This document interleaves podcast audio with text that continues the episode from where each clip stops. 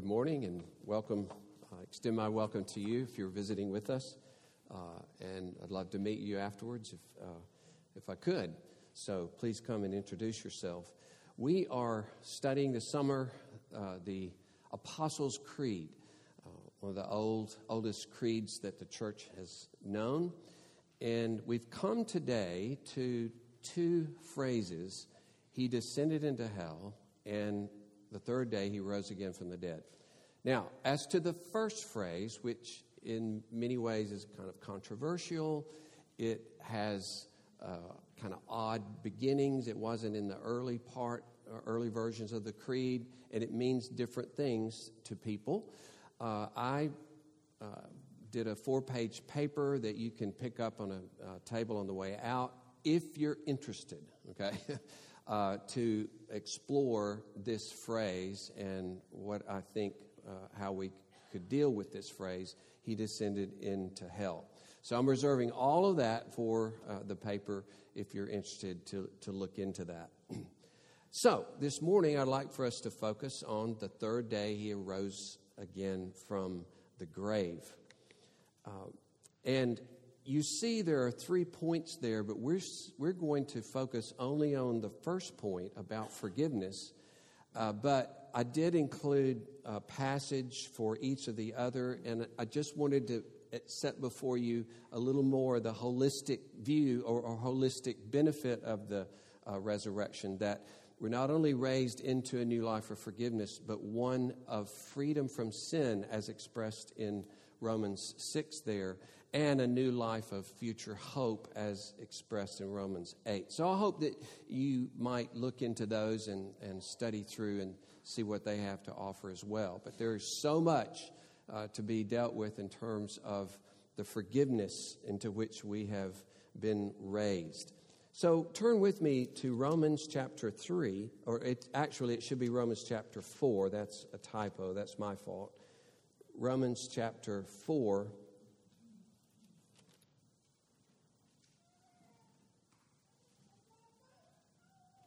And I'll actually begin reading with verse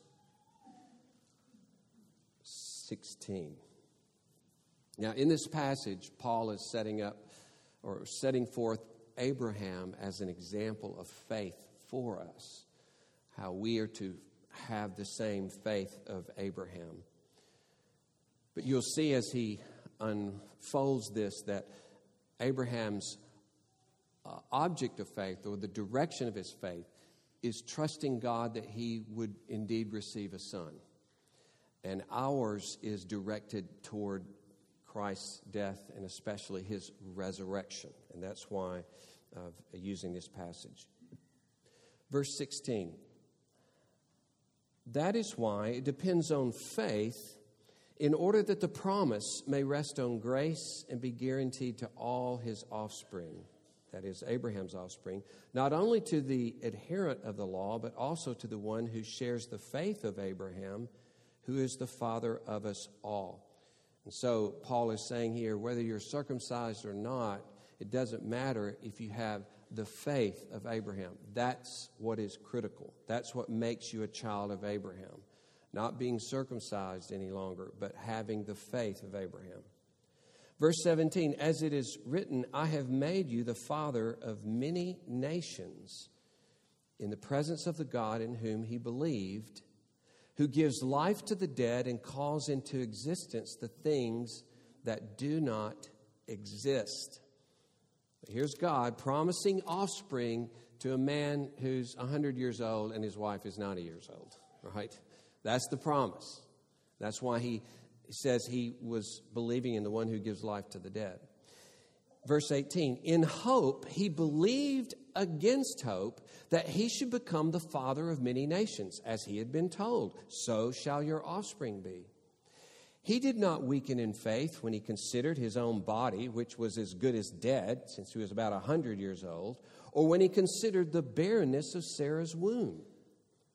No distrust made him waver concerning the promise of God, but he grew strong in his faith as he gave glory to God, fully convinced that God was able to do what he had promised. That is why his faith was counted to him as righteousness. But the words, it was counted to him, were not written for his sake alone, but for ours also.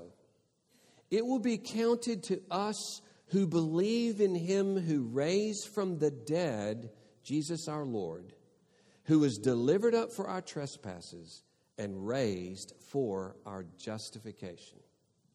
That's the reading of God's word. Let us pray. Lord, bless us as we seek to understand more deeply what you have accomplished for your people in the resurrection and enable us, us to live it out fully in our lives for your glory and honor. Amen. Now, some things that happen to us bring a change into every day of our lives. Like, you don't have a baby, then you have a baby, right? That changes everything. Or, on the other end, you lose a loved one, this person perhaps that you've been with for years and years, and suddenly they're not there. That changes every day.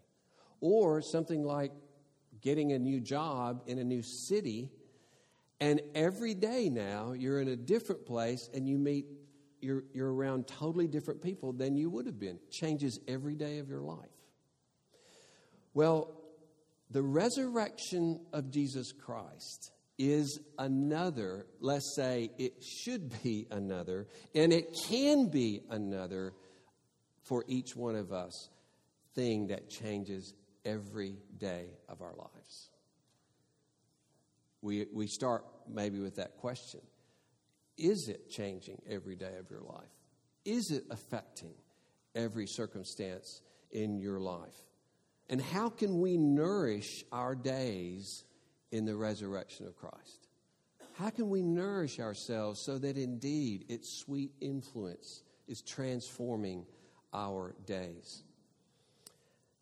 And these three things, as are listed in your bulletin, are aspects of this new life, but we're going to focus on the first one that Christ's resurrection brings us into a new life of forgiveness.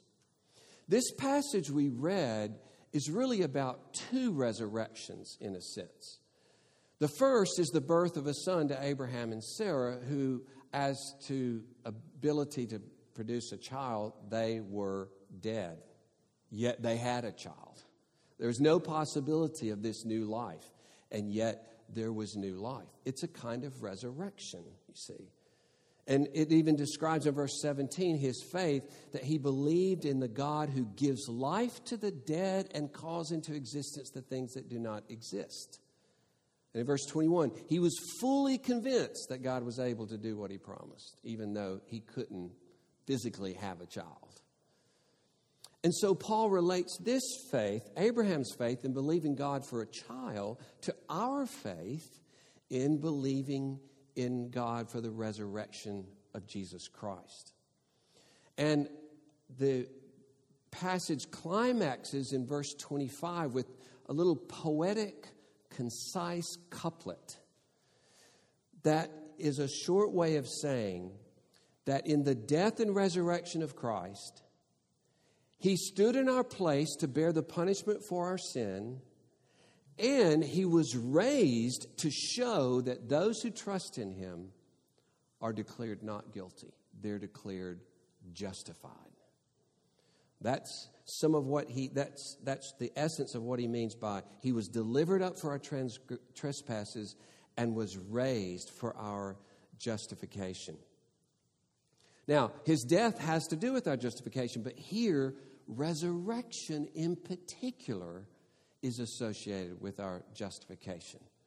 So let's look into this. How can we benefit from this understanding of the resurrection of Christ? So, when Christ was raised from the dead, as we've said many times, it was a sure indication that his punishment was finished, including physical death. Physical death is the great sign that we are under the curse of God. We die because we are under sin as human beings.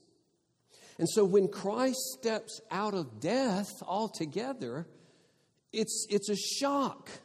Wait a minute. He's fully paid for sin. There's no punishment left. He was released from death. You can't hold him anymore. He's, really, he's fully freed from the punishment of sin because he escaped death, the great sign of the punishment of sin. And this is how it can help you and me to better understand the forgiveness that we have in Christ. When you trust in Christ, you are permanently identified with the released one, the one who's been released. You see, here's Christ under sin, under the punishment of sin. He's dead for three days. Then he escapes death. He conquers death. He enters his resurrection body. This is gone. When you trust in Christ, you are associated with this Christ who is done with sin, who has escaped from the punishment of sin. That, that punishment is done forever. And even if you die, death does, is not the last word. Just as death could not hold him, death will not be able to hold you because punishment is gone. That is such an important point for you and me to think of ourselves as one with Christ who is completely released from sin, so that you are completely released from sin. How can you be punished for sin when you're identified with Christ, who can never be punished for sin? His place now is your place. Listen to how Paul puts it in Colossians chapter 2. And you, and this, this is uh, very much like the passage that we uh, was, was read to us from Ephesians 2. And you who were dead in your trespasses and the uncircumcision of your flesh, God made alive together with him, having forgiven us all our trespasses.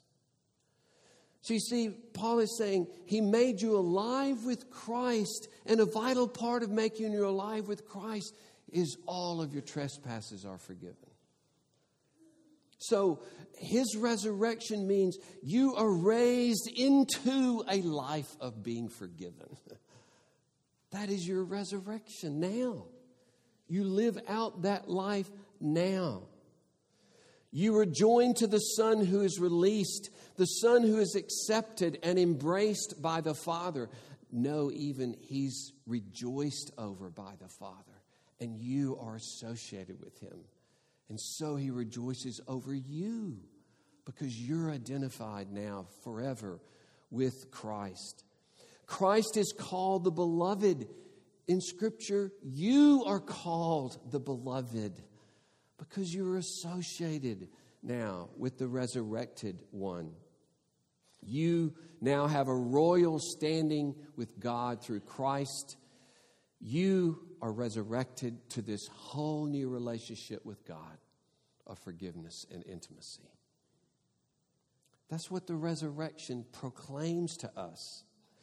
And, brothers and sisters, you are allowed, you know, to live in daily joy that you are associated with this released one.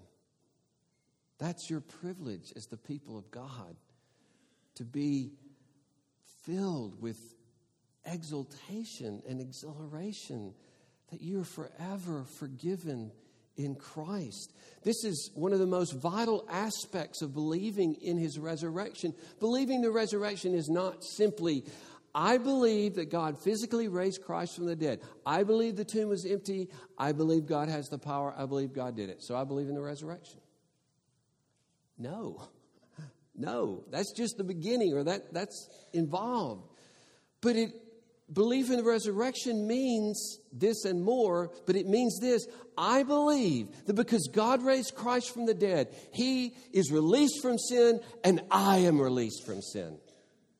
I believe that I am forever freed from the punishment of sin. I am as freed from that punishment as Jesus is Himself. I believe the third day He rose again from the dead. See, that's what you believe when you say, I believe that the third day he rose again from the dead. I believe in the forgiveness of sins that is declared in the resurrection. Now, I want to give you three warnings about forgiveness. Three things not to allow. First is don't allow your circumstances to crowd out forgiveness. Don't allow your circumstances to crowd out forgiveness. This is not easy. We must refresh ourselves daily, regularly, constantly as to what the resurrection means for us. We get to meditate on what God has done for us in Christ Jesus through the resurrection. We get to be filled with joy over it. And this joy can shine light into every circumstance of your life. It's more important than anything else in your life, is to live out this forgiveness. But that's one of the subtle ways we don't enjoy this forgiveness.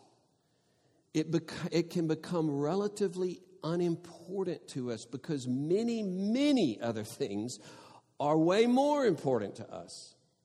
Rather than our being released from Jesus, forming this solid base of comfort and perspective and joy, it gets crowded to the sidelines while our life can practically be tortured with the things that aren't going well with our day, with our job, our family, other relationships, our church, and on and on and on.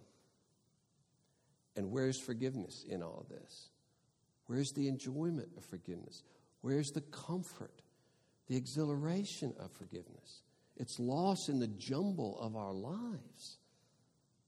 It's like washed away in this flood, it's gone. It, it doesn't benefit us, it doesn't transform us. And of course, it's not that these things aren't important and don't deserve at times anguish and tears and honest crying to God and confusion and shock. Yes.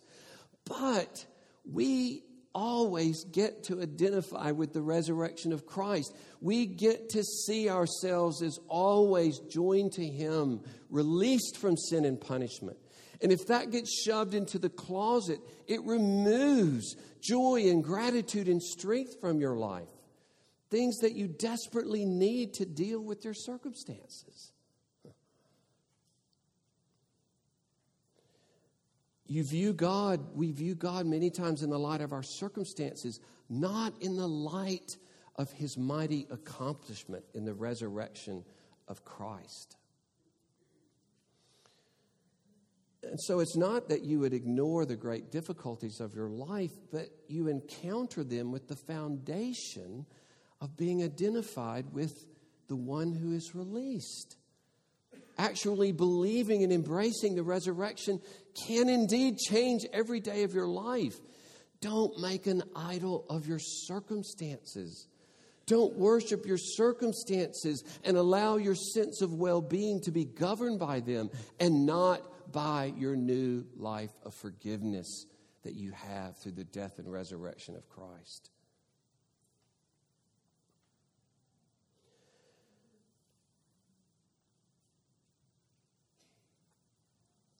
Secondly, don't allow your self implosion to crowd out forgiveness. I'm calling it self implosion, okay? I'll try to explain a little bit. I'm convinced that we human beings like the attention of not being forgiven. That may sound strange, but I've run into it in myself and others for many years. You see, forgiveness messes with the implosion of self we've got going on, our little self pity party, right? Where we focus on how bad it is for me. And we push away forgiveness because of the implications of what it would mean to free me up to give myself away for others. Here's one favorite line in the false humility of, of this self pity I know the Lord forgives me, but I can't forgive myself. Ever said that or heard that? Sounds noble, doesn't it? You know, I'm, I'm not I'm not saying anything against God. God forgives me. That's great. but I'm so humble and broken and concerned about myself. I just can't forgive myself. Now, one of my favorite things is Babylon Bee, right? Which is uh, has a satire uh, uh, that's written for things Christians do and say, and, and other things as well. So here's the Babylon Bee announcing a false headline, but here it is. Woman declares, I know God forgives me, but I can't forgive myself. Says woman whose moral compass is more developed than God. is that the case? See, God has a sense of holiness, right? God is holy and pure, infinitely beyond any of us, yet He forgives your sin. But you have a greater moral compass than God, and you can't forgive your sin? He goes on to say, I'll paraphrase the last sentence that this woman says I know that Christ died for my sins and was raised for my justification and released from sin, but I need to wallow in guilt and shame for a while before I feel the job is really done. Ouch. that one's close to home. To say, you see, I can't forgive myself is really to say, I reject the release of the resurrection. I refuse the release of the resurrection. I don't want it. I don't want the implications of that. I don't want the freedom of it. I don't want the happiness of it. And for many of us, we hold on to our sadness like an idol that keeps the attention right here on how bad it is. And to receive forgiveness is to begin to admit the world in Christ can be a wonderful thing in the midst of its terrible things. And I could have the capacity to give myself away to others, even when the worst things are happening to me. It changes this implosion.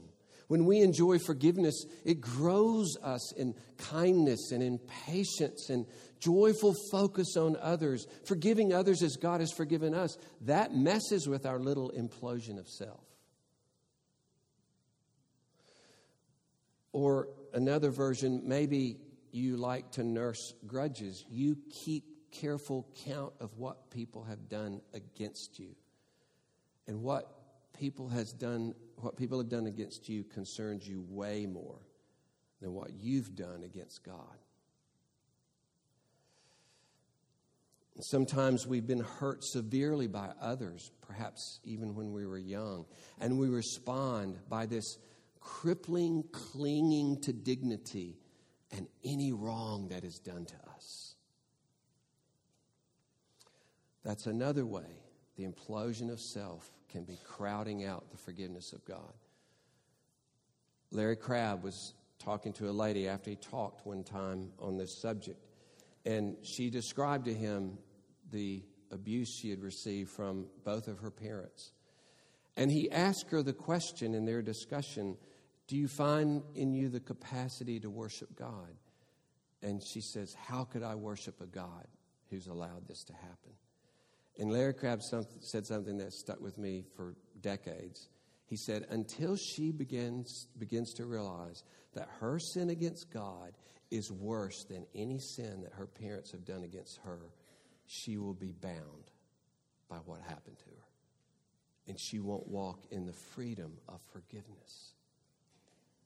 You see, Satan wants to use pain in your life to shut you down, to create implosion in your life, to create the excuse that you don't have to spend yourself lavishly for others, which is your only freedom and joy.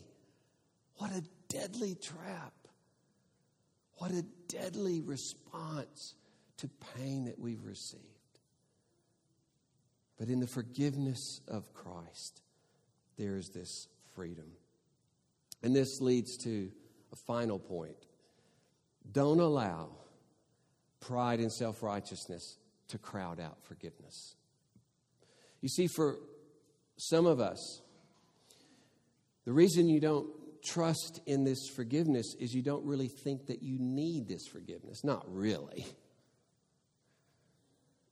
The woman who washed Jesus' feet in Luke 7, uh, Ryan preached on this some months back. The woman who washed Jesus' feet was overwhelmed, was joyful uh, in awe of the fact that she had been forgiven of her sins. The Pharisee at whose house they were was, he, he really could take, take or leave Jesus. He hardly gave Jesus the time of day because he thought he was a pretty good guy. She knew the depth of her sin, and she was in awe of the forgiveness of God. He didn't even recognize his sin. And so forgiveness meant nothing to him.